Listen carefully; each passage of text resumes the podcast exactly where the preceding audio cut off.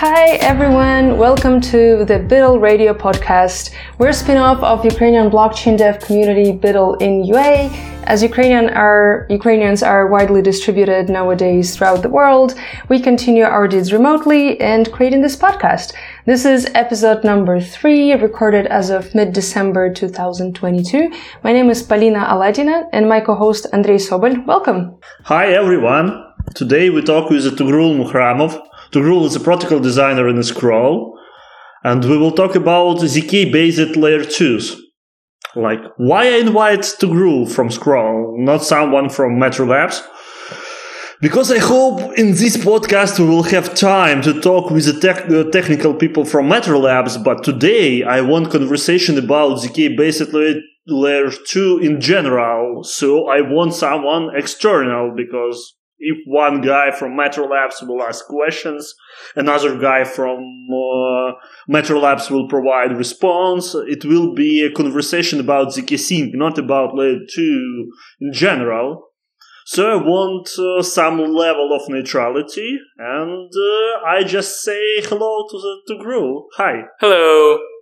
Before we start, can you please uh, uh, talk a, little bit about your experience, about your expertise. I, I think expertise is a bit of a a, a bit of a strong word. Uh, I, I mainly just shitpost on Twitter. That's my job title.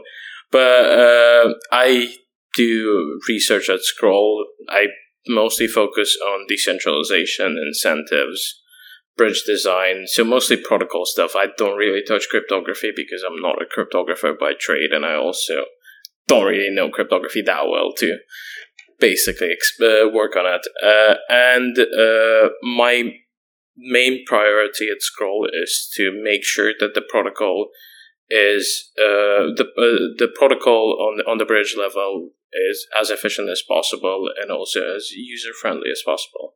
We don't need to ask you about cryptography, right? yeah, I- would rather avoid that. All right, so let's do straight off deep dive. Can you tell us about what is the biggest problem about making a zero knowledge EVM? Like, what's the problem there? Why can't you just easily create an EVM? The problem is that when EVM was designed, snarks weren't really a thing. Starks didn't exist at all back then and nobody had thought about making it zero knowledge friendly because it wasn't really a thing when it was designed. And so there are a lot of decisions that were made back then that basically have come back to bite us in the ass. Uh, Sorry because, to interrupt. Can you uh, define zero knowledge friendly in this context? So zero knowledge friendly is essentially a, a protocol, or in this case, a virtual machine that can be easily implemented inside the circuit. So essentially, instead of using a lot of constraints or a lot of a lot of uh, gates to define uh, a single operation inside that particular function, you you can use quite a few, and and that affects the prover. So essentially, if if you use a lot of constraints to define a single operation, the proving time is going to be dramatically uh, uh, higher than it's say in an operation that requires just a handful of constraints. So EVM used to be not friendly for zero knowledge proofs, and unfortunately, it still isn't well, zero yeah, knowledge friendly. It Nothing changed, changed. much. yeah. Yeah. Yeah, I think we're stuck with it forever. And so uh, the goal, you can approach ZK VMs in different ways. So one is ZK Sync approach, where you don't are you just assume that from the ground up that EVM is not the best VM to implement, and so you uh, aim to support as much of its functionality as possible without actually emulating it. And then there's scroll approach where we actually implement EVM opcode by opcode inside the circuit.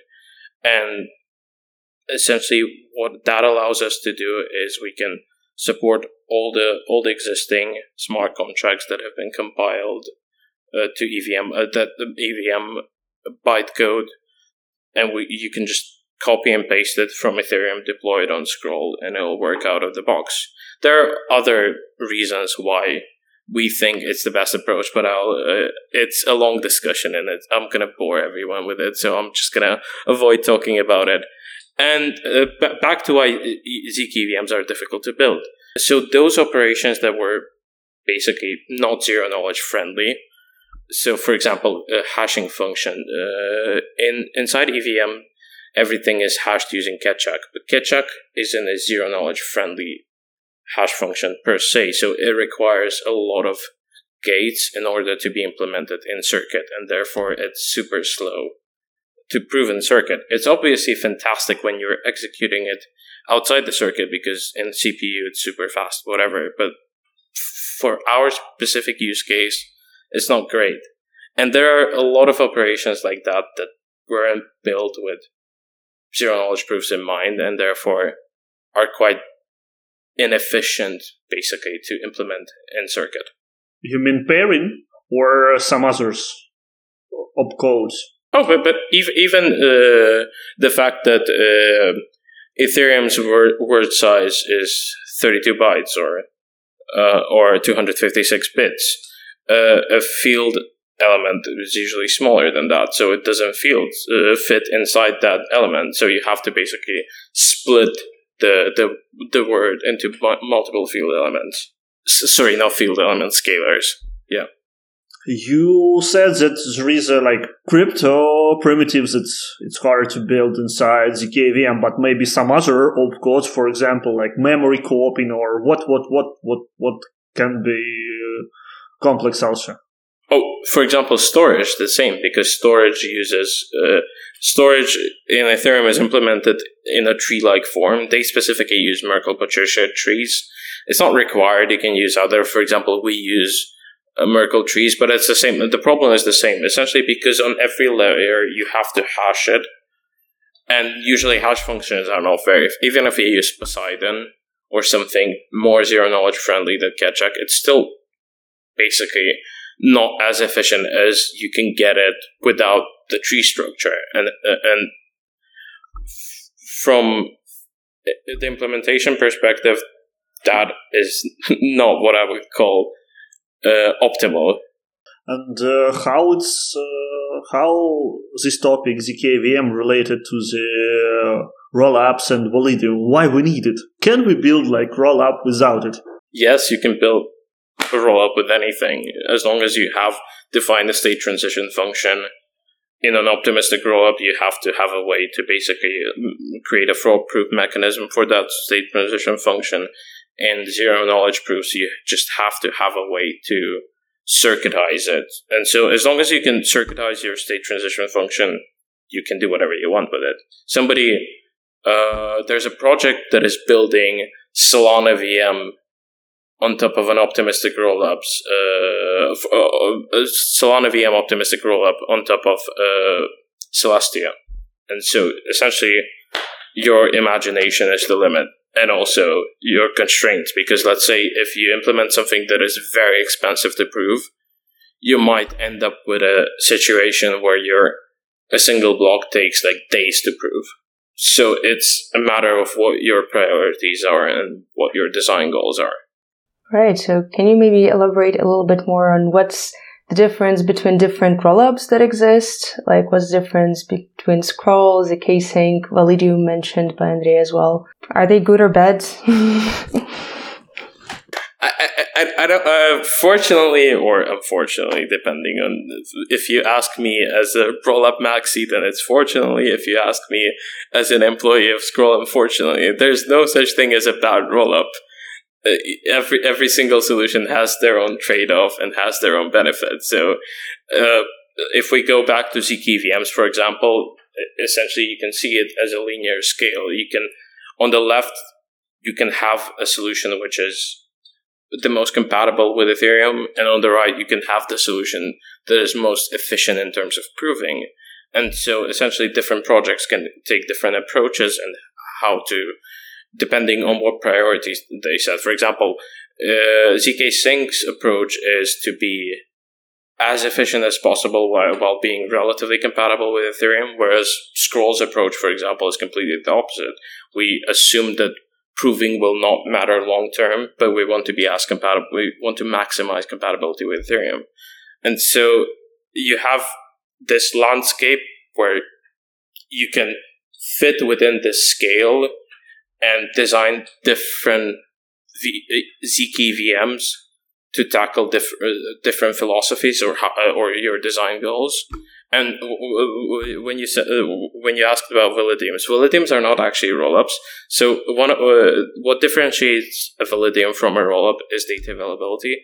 So in a rollup, the data availability has to be uh, the data has to be published on Ethereum or whatever base layer you use. Whereas a validium, you can have some external data provider that basically stores the data and guarantees, provides some guarantees under some assumptions that the data can be retrievable at some point in the future.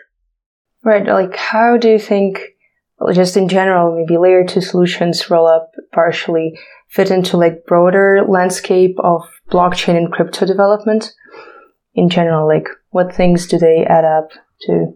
I, I, I, I see rollups as the most optimal way to scale things uh, in blockchains. So, if you assume that a, an approach of just having one monolithic chain is unviable because at some point you're going to run into basically hardware constraints or your hardware requirements are going to be so high that only a handful of people in the world would be able to run the full nodes. We need to basically scale by sharding the chain. I, I, I uh, by the way, I'm, I'm not using the term sharding in its technical form. I'm, ju- I'm just describing a way of basically running different chains in parallel. So, so you have to find a way of doing it. And out of all the existing solutions, rollups are the most secure way from the perspective of how many assumptions on top of the base layer you need to add in order for it to operate securely. So essentially, for example, if you operate a sidechain Sidechain usually requires another honest majority assumption on top of your already existing honest majority assumption. Whereas in a rollup, as long as you properly implemented rollups, because if you look at all the existing rollups, they're not actually rollups because they have some, tra- uh, they take some trade offs while they're being uh, optimized and also being test run essentially in, in a live setting. Uh, but at some point, all of them are going to remove what Vitalik calls training wheels and going to become actual real rollups. And in in a real rollup, the only assumption that you have is that the state transition enforcement mechanism is properly implemented, is secure essentially. So in optimistic rollups, that means that uh, there there is one honest full node the, the roll up full node that can challenge a commitment. Whereas for a zero knowledge rollup, you assume that the zero knowledge proof system that is used by that particular rollup is secure and safe, either from the implementational perspective or from the theoretical perspective. Actually, both, but yeah, sorry.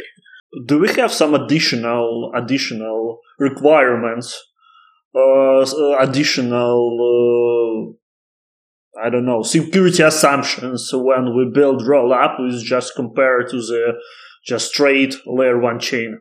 There are arguments on what makes a rollup a rollup, but I would say that in my opinion, a rollup should only have this one assumption that I described. If you add any more assumptions on top of it, it's no longer a rollup.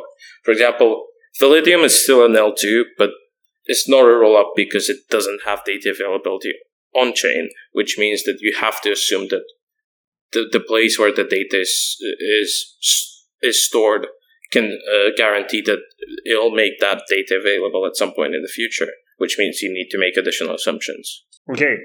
You mentioned uh, that rollups is like the most optimal way for scale uh, blockchains.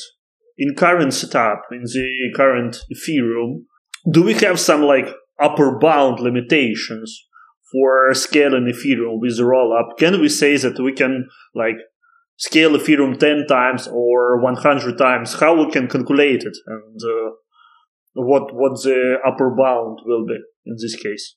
If you assume that there are no other bottlenecks, the fundamental limit of how much you can scale Ethereum through rollups is data availability capacity on Ethereum.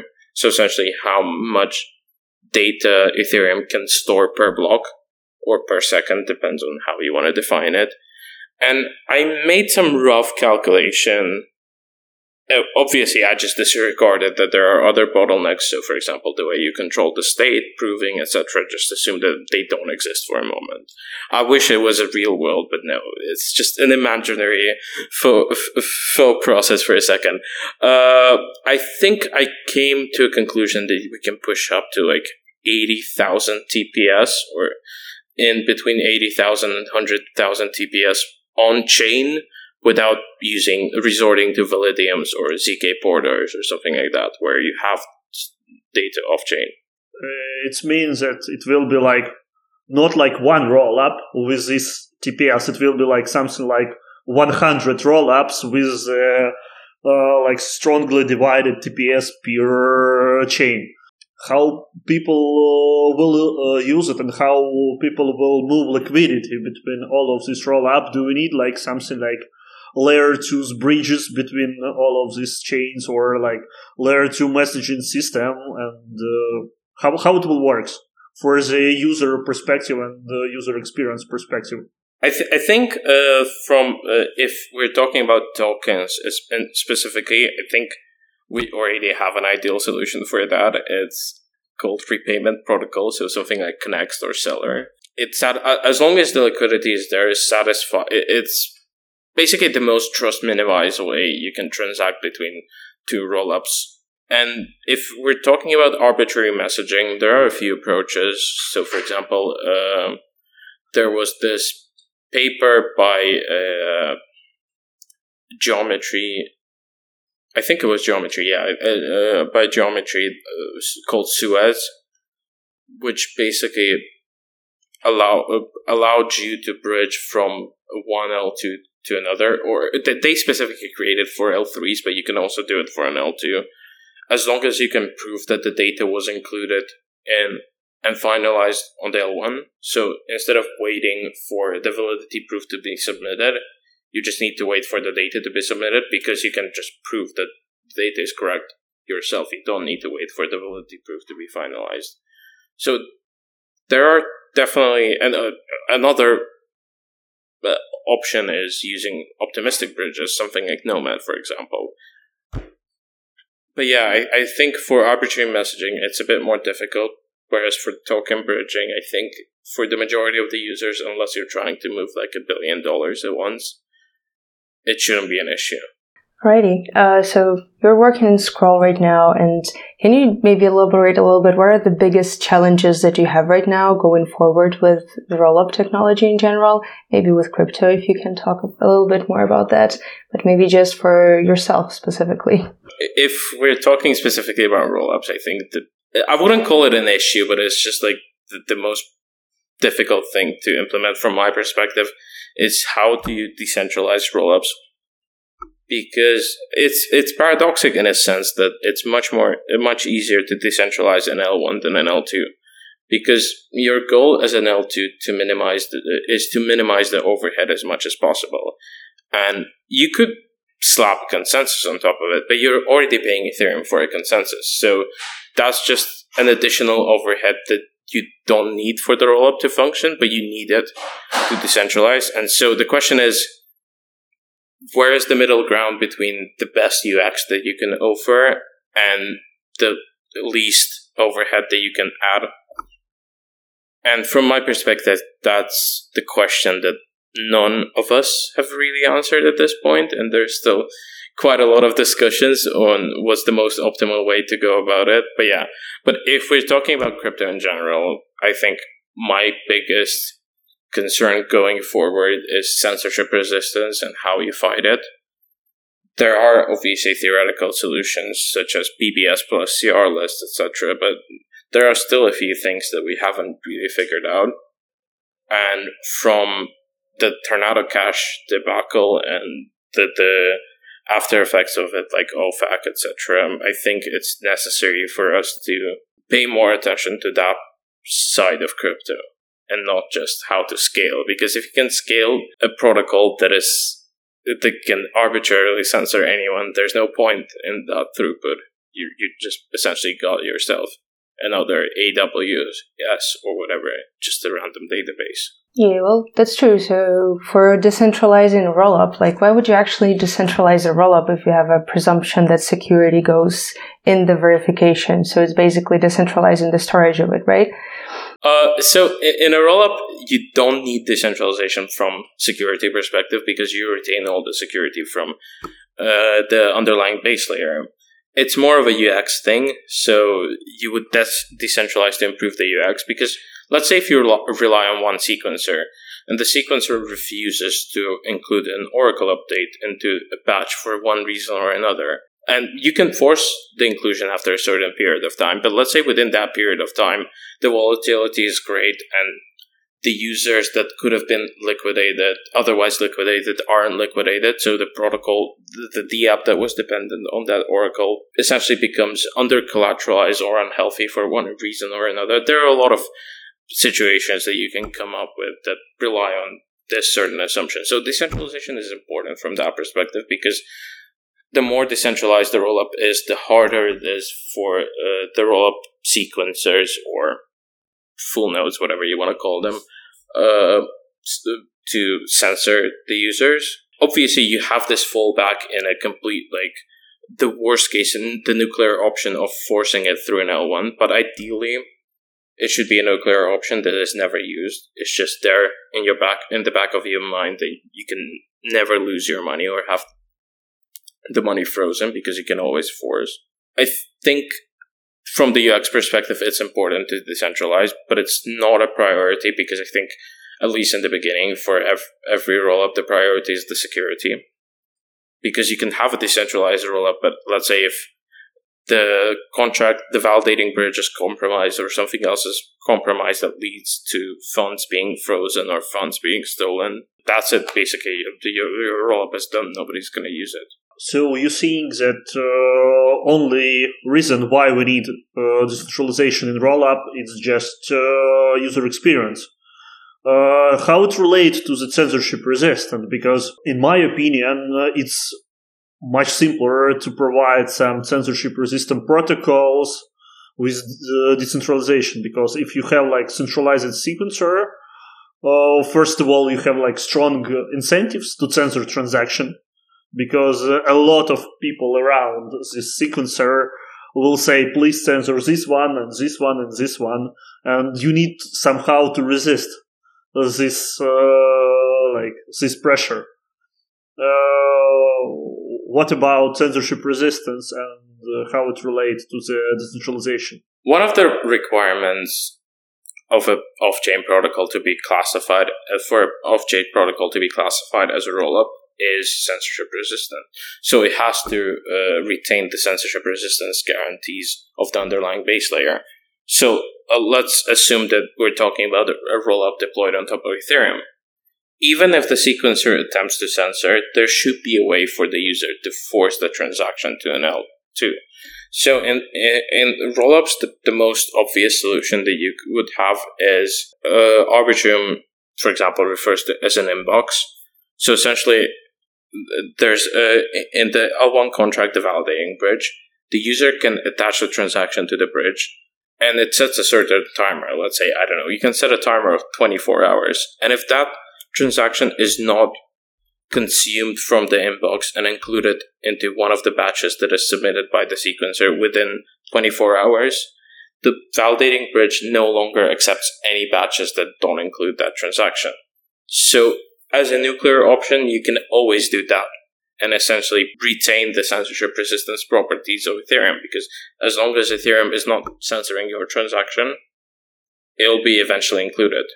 But by the way, can we make layer two more censorship resistant than layer one? Do you have like some some like construction in your mind how you can like implement some different protocols where you can uh, complicate the way how you can censor the some transaction from some user? You could potentially use some form of threshold encryption, or for example, uh, some uh, there are some other methods. Uh, I think fair ordering can can make censorship much more difficult.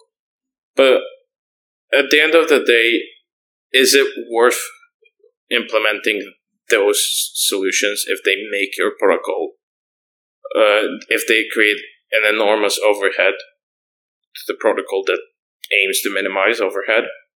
So essentially, for example, if you, if you use shutterization and encrypt uh, transactions when they're batched and then decrypt them at some point in the future, you have to prove that, the, uh, for example, for ZK rollups, you would have to prove the decryption correctness in circuit when you're proving the correctness of the batch. And we're all fighting to minimize uh, the sizes of our circuits and just adding additional uh, steps that are non-trivial and are actually quite complex just doesn't make sense at this point. Maybe in the future, once we that once the proof systems are more optimized and we can we don't really care about the proving times that much and we can increase the circuit size, then it might make sense. But at the moment, I just don't feel like it makes sense at all to do that. You mentioned fair ordering.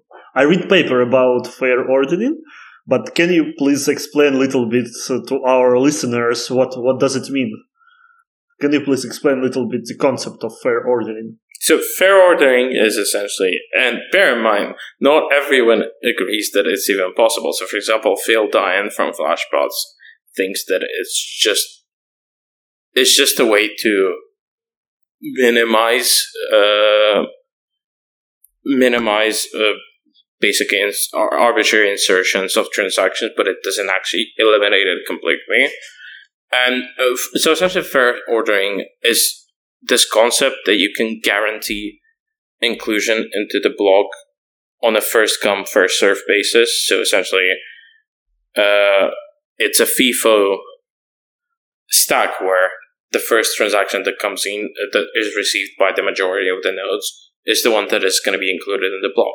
There, uh, uh, I, I'm I'm not going to go into the details of how it's actually implemented, but the core idea is that the, the, the majority of the nodes receive this transaction first, and it's going to be included in the block first. What about what about uh, time lock encryption?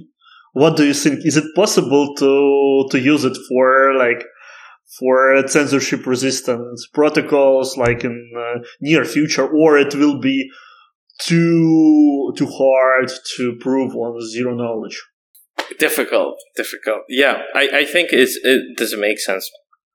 At least when you when you're referring to time lock encryption, are you referring to actual time lock pu- puzzles that are used to encrypt, or because when I was referring to shutterization, shutterization can be uh, under certain assumptions can be defined as time lock as well because you need a threshold of of consensus participants to decrypt the transaction at some point in the future.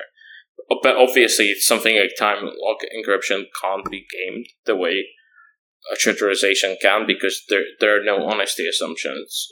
As as soon as you solve the puzzle, you can actually decrypt it. But yeah. No, no, no, I mean, I mean, I mean, real VDF. I'm real, really VDF. Okay. Yeah. No. No. I don't think that's going to be. I. I. I. I I, like the idea. I think it's an interesting idea, but I think it's a pipe dream at this point to make it viable. Even not on rollups, I think even like on L1s, that would be a pipe dream to make it viable. Do you know that if someone implemented after one year, it will be like it will be like way like uh, it it will be uh, the the one minute video where Toghrul says that oh it's impossible nobody will implement it it's it's it's oh no, I'm not saying it's impossible. I'm just saying that it's not really viable at the moment. Maybe in, at some point in the future it is, but I think using VDFs for time lock encryption is something that I would consider fantasy at the moment for a high proof throughput efficient protocol. Uh, I have a different, a little bit question. So, are there any other use cases for zero knowledge proofs except for layer twos? well, I know there is a blockchain that uses zero knowledge proofs, but maybe there are more non-crypto related things that you can do with, with that. And yeah, are they used somewhere or how do they use them and so on? Yeah, of course. Uh, j- just as a preface, uh, zero knowledge proofs inside zero knowledge rollups. Well, you would assume that zero knowledge proofs are are pro- uh, something that is privacy preserving. But modern zero knowledge proofs have this property that is called succinctness, which means that essentially it takes less, less time to verify the proof than to re execute the computation that it is proving. So essentially, you can imagine me proving to you some massive computation that I've done on my computer, and you, instead of redoing all that computation, just verifying that one small proof and getting quite strong guarantees that it's actually been done correctly. And essentially, this is the reason why zero knowledge rollups are called zero knowledge rollups because of that property. They're not actually privacy preserving, and a lot of people get this confused. And I think that's the pe- peculiarity of the name because we we we we've uh, I think it was Vitalik who came up with zero knowledge rollups name first, and we've it's just stuck. Starknet Starkware tried to push for uh, validity rollups, but I don't like that name, and I, I don't think it, it's stuck with anyone. Uh, with regards to what are the other use cases of zero knowledge proofs, there are the main use case is privacy preservation. That, that, that's the reason why they were created in 1983. Uh, so essentially, you could prove that you know something without revealing any information about what you know for example, uh, or let's say you're going to uh, buy some alcoholic drinks, and instead of them asking for your ID, you can submit a zero knowledge proof saying that you're above 18 without revealing your actual age or your ID or what's your what your name is, etc., etc. And it's I think it's quite a powerful tool, especially in the in the current world where there's a lot of surveillance and a lot of things are happening because we for the last 20 15 years none of us really cared about securing our data and zero knowledge proofs help with that a lot it uh, they allow us to interact with one another without divulging the information and trust one another without actually divulging information some sensitive information that we wouldn't otherwise want to reveal. Yeah, I still got a feeling that if not for crypto and the needing for layer one to scale, like Ethereum needed to scale, so like rollups started to exist with time. Because I remember where there were no possibilities to scale Ethereum, it was only talks and talks, and Plasma started to show up a little bit. But then there's like this huge, like community around general zero knowledge proofs and how could they apply to Ethereum with rollups or something else. Like it seems that if not for the cryptocurrency, the zero knowledge proofs wouldn't actually make it through. So there is more of a question. Is there any usage where it's completely not related to cryptocurrency as is, where they actually utilize zero knowledge proofs somehow? because yeah, from my perspective, I learned a little bit of zero knowledge proofs in university back in like 2011 or so. and yeah, so I can, I can actually see how like more and more things are done there. But it, it, yeah, is there any other sphere that is not cryptocurrency that actually uses those? I'm not sure if anybody uses them at the moment, but also bear in mind that like until I would say 2014 when Zcash started. Uh, the Zcash paper was published, I think it was 2013 actually. Mm-hmm. Zero knowledge proofs weren't really efficient, so the proving was very slow, the proof sizes were massive, the verification was very slow, and the progress that we made in the last de- decade is to some degree mind boggling because even in 2018, implementing EVM inside the circuit would have if you you would have gone to one of DEF CONs and I would have gone on stage and told that to others, they would have just looked at you and thought they, that you might, you're just insane. So the progress that zero knowledge proof systems have gone through in the last decade, I think that they, they've almost reached the point where they're viable to be used in a lot of different use applications outside blockchains that wasn't really possible before, either because the proofs were too big, or the prover times were too slow, or the verification times were too slow.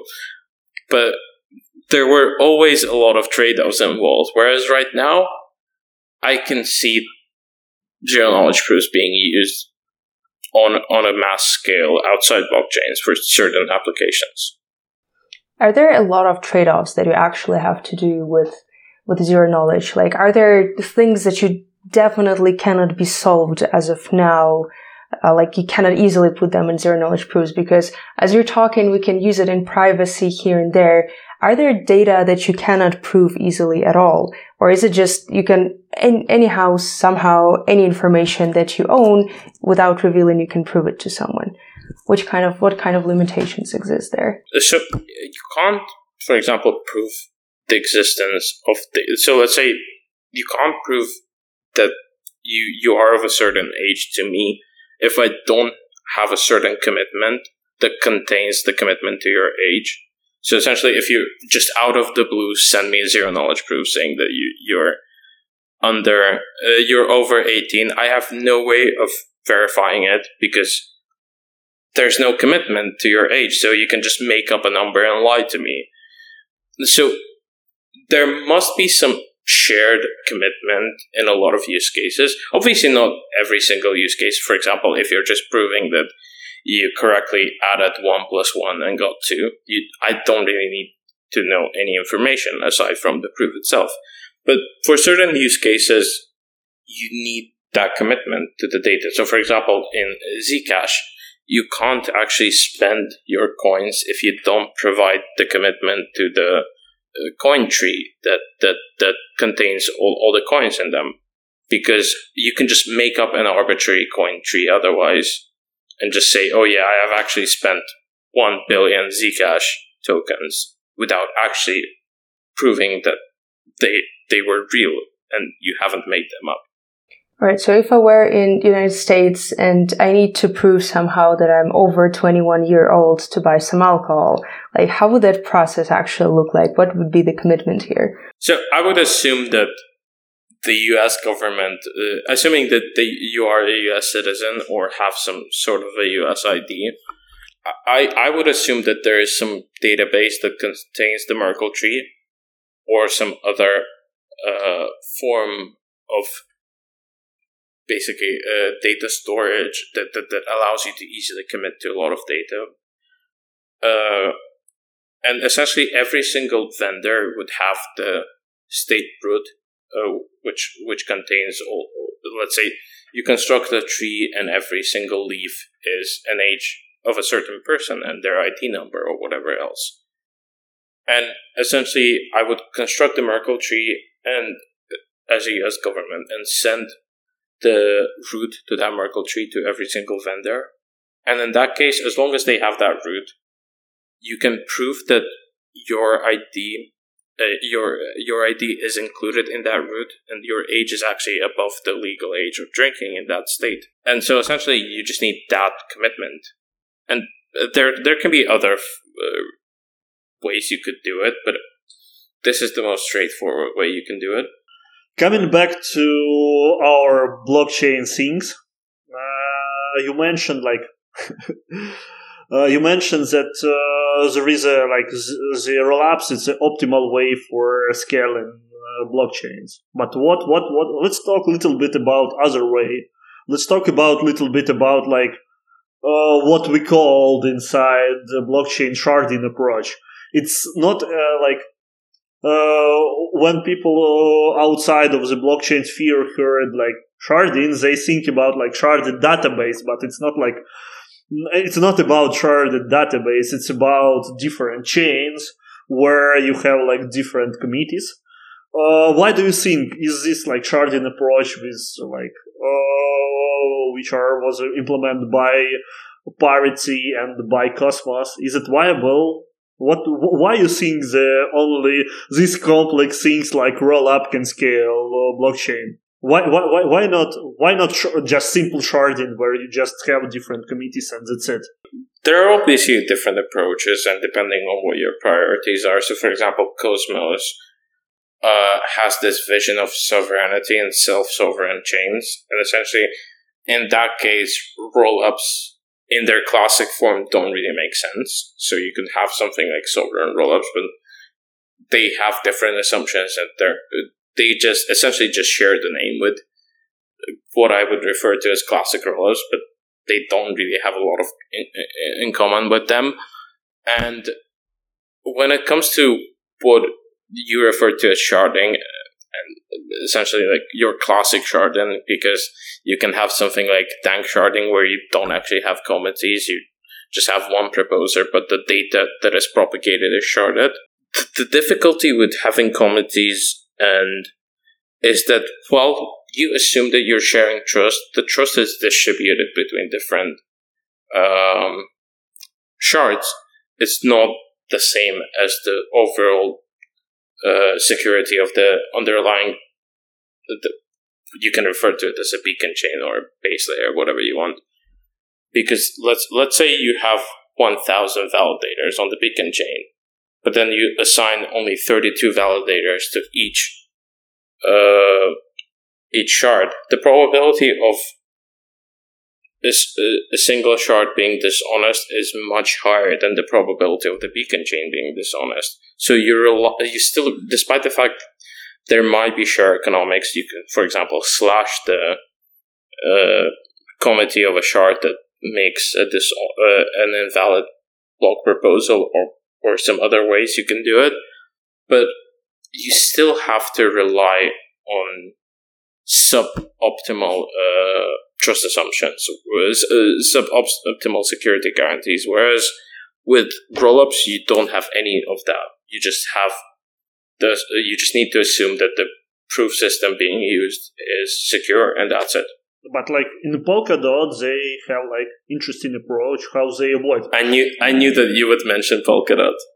Yeah, yeah. So uh, what you explained before, it was more or less related to the adaptive corruption, uh, uh yeah. adaptive corruption strategy, where you just choose some particular shard and say, "I want like validators exactly from this shard." I like give some money, additional money to this validator, and ask him to like, for example, sign the different state transition.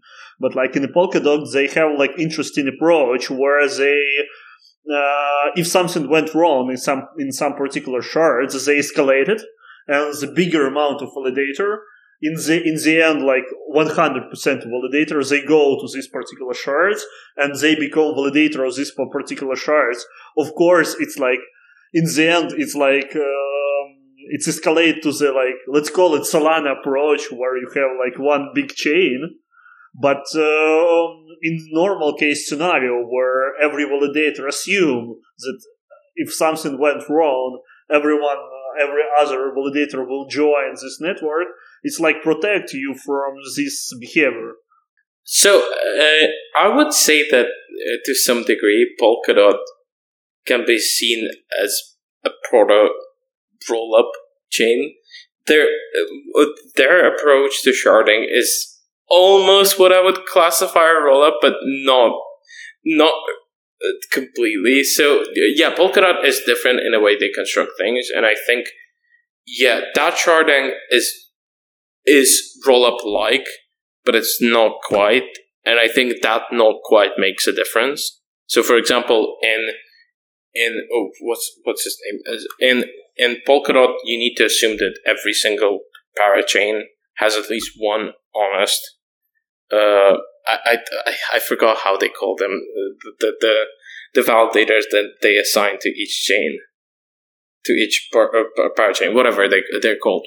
You have to have at least one honest one for censorship resistance. Whereas in in a rollup you don't need to make that assumption because you just assume that the underlying base layer is honest. And so there are of minor differences but yeah, but but Polkadot is definitely a way to basically roll up by sharding. Let's call it that way. You mentioned dank sharding and proto dank sharding, I think. And uh, what is what is what is shard, what is dank sharding? What is what is proto dank sharding? And uh, how it uh, will increase the throughput of the of the rollups? So, firstly, just before. Uh, so uh, dank sharding was an idea that an, uh, an Ethereum Foundation researcher named Dankrad Feist came up with. And by the way, a lot of people think that he called it after him. Say if it wasn't him, it was actually Vitalik who called it danksharding. So yeah, and uh, the idea behind danksharding is what Dankrad refers to as tight integration between the beacon chain and the shard chain, where instead of having this multiple committees that each produce their own block and then the beacon chain com- combines them all into one big mega block or whatever you want to call it. There, there's no none of that, or uh, or it combines the commitment, not not the blocks themselves. There's none of that. So because we assume that MEV has a centralizing effect, and we uh, assume that basically PBS is inevitable, so proposal builder separation, wherein there are there's a handful of builders who construct the blocks to extract as much MEV as possible, and each validator can be a proposer, and so they they can just choose the builder with the most the, that pays the most money to them to include their block, and then they include that block. So if we if we base that if we rely that uh, on on the on the fact that this assumption is true, which at least for now it is true, we and the builders are quite computationally expensive to run. We can also assign other duties to them. So in this case, we assign them the task of building this massive box constructing uh, KZG commitments for them. So the cryptographic commitments to every single shard, let's call it that way. It's, they're called blob transactions in Ethereum, but let's refer to them as shards. And then uh, disseminating them to different peers in the network. And this allows us to basically have no additional trust assumptions in terms of how the blocks are produced and basically you just need to assume that all the nodes and with data availability sampling you also have that work which allows you to check whether uh, enough data uh, is actually available to be convinced that with high likelihood all the data is going to be available and so it, it allows you to have quite an efficient construction where you can produce large blocks without actually requiring every node in the network to store them and without resorting to committee based sharding. Yeah, but what about what about trusted setup? For KZG, we need trusted setup, right? So we need uh, one more huge additional uh, assumption, right? I wouldn't call it huge, uh, because uh, with with as with every single other modern trusted setup, you you need just one honest contributor to the setup to be assured that it's uh, it's secure. And I think, considering that it's going to be likely that there there are going to be thousands, if not tens of thousands, of people contributing to the setup, I think it's very likely that there's going to be at least one person who's being honest and acting in an honest manner. Of course, yeah, it is an additional assumption, but I think because of the number of participants, it doesn't really matter. And also, if if you don't trust it, the, the, the, the KZG ceremony is open to everyone. If if you don't want to trust anyone at all, you can participate in it and contribute yourself. Then you don't have to trust anybody else, as long as you trust yourself. Yeah, but this uh, like it will be option only for the people who right now understand what Ethereum is deep have deep understanding about Ethereum because they understand what is KZG commitment, what is uh, danksharding, what what is all of these things related to it, and they understand the importance of the trusted ceremony as they want to participate. But it, this argument will be totally invalid for the people who will use Ethereum after 10 years. Because like uh, after 10 years you cannot say to a new user like please participate to the ceremony which happened like 10 years ago this guy should uh, believe that there is only more than more than zero honest uh, participants to this ceremony but they cannot like prove it they cannot like inspire, uh, experience it they cannot participate to the ceremony because it's happened 10 years ago There are two answers to this. I don't think in 10 years we'll still be using KZG with trusted setup. And two, I think that uh, in this case, it's very transparent. You have the data. If you really want to, you can download all the blocks that use KZG commitments and recompute the KZG commitments and see if they're actually correct or not. And that way, you can basically figure out whether the, the trust is, uh, whether the KZG commitments were faked or not. So you don't really have to. It's not a situation where that is similar to, let's say, if Zcash's uh, proof system was broken. That way, you can create fake money out of thin air, and nobody will find out. In this case, if you fuck around, essentially you you'll find out eventually because people people can just recompute the KZG commitment and see what the, the commitment that you, whether it matches your commitment or not. By the way, there is a bug. It, it was a bug in Zcash when people can print money. Yeah, yeah, yeah. I remember that one. Yeah, but I think this is a topic for like for other podcasts, for other episodes, because a lot of weird things happened in uh, early zero knowledge adoption oh, yeah. or whatever. Yeah, for sure. For sure. Yeah, but what I'm saying is that in this case, it doesn't really matter because you can always just recheck it for yourself and it's quite transparent. All right. So recently you wrote a tweet, quote, as promised, here's the Ethereum glossary written entirely by ChatGPT. Don't blame me for errors. I didn't author this. Lol. End of quote. So we actually read, read through that glossary of Ethereum and we must say that it's actually pretty good. I would rate it as a very proficient junior developer in Ethereum. And the question is, do you think it will take, or if or when, uh, will actual ChatGPT or OpenAI be as efficient that it can write smart contracts instead of people and make zero mistakes? Uh, just a bit of a background story on that. I then I I was I wanted we we have a, a lot of like newcomers to Scroll that are not from crypto background, so a lot of them are not familiar with a lot of terminology.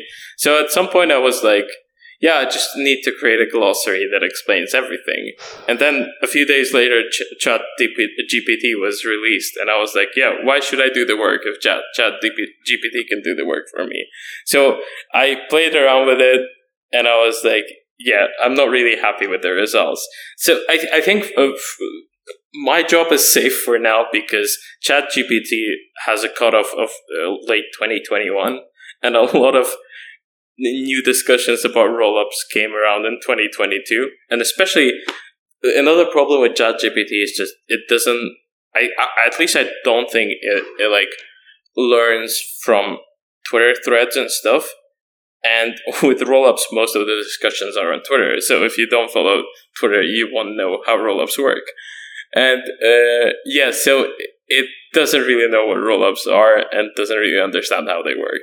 So my job is safe for now. When it comes to smart contracts, uh, I I think eventually we'll get to the point where it's going to be proficient at doing that. But yeah, I'm I'm I'm I'm not. I'm still a bit skeptical on whether like you could just say, oh yeah, just write a contract that emulates a certain thing, and I'm and they will just come up with the way to write it. I'm just but again, I'm I'm I'm not really an AI researcher, and my only experience with AI was basically using ChatGPT and other uh, soft and other stuff like that. So uh, yeah, it's difficult for me to answer, but I I can. It's definitely a possibility. I also asked the ChatGPT to generate 10 questions to the Python job interview, and the, the questions was really perfect. This is exactly the thing that I want to ask to people who uh, want to be a Python developer. And when I read the answer to these questions, I mean like nine of these questions, uh, nine of these answers, it was okay. It was like acceptable. It was like more than acceptable one thing was really stupid, but it was only like only one one one question. So for now, I think the junior developers should be scary, really. They should be scary because these things understand uh, the simple construction of the different programming language much better than any any human uh, at all, in my opinion. Does it do solidity as well? Sorry, I'm, I'm I was I I haven't really looked into that part. Does it do solidity as well? Uh no, I didn't do these things with solidity, but I think I will I will do the same experience because this this is a great idea. Thanks. And I think uh Polina, do you do you want to ask the last questions about layer three? All right, that's that one. do you think that there will ever be a layer three, like nested rollups within rollups, and so on? Do you? Yes. yes? No, no, no. Wait, wait, wait. Come on. In our notions, it was formulated in the way is layer three bullshit. I actually, I, I actually have have this because I was on a call, on a research call from, with a few of our researchers a couple of weeks ago, and half of the people were like, "What's the point of L threes? We like." And I was like, "Yeah, okay, I'll just write an article about it." So now I'm working on uh, on an on an internal piece explaining why L threes are necessary. So you don't think that it's vaporware. You think it's useful things. Uh, I, I think definitely. So uh, I- I'll give you my reasoning for that. So one, doesn't matter how much you improve your EVM based protocol, you're always going to have some bottlenecks related to how the state tree grows or execution. So, for example, you can't really parallelize EVM at this point. There are a few ways you you could achieve some parallelization, but there are still going to be some bottlenecks there. Uh, and so you are fundamentally limited by certain things in the number of TPS you can do per instance.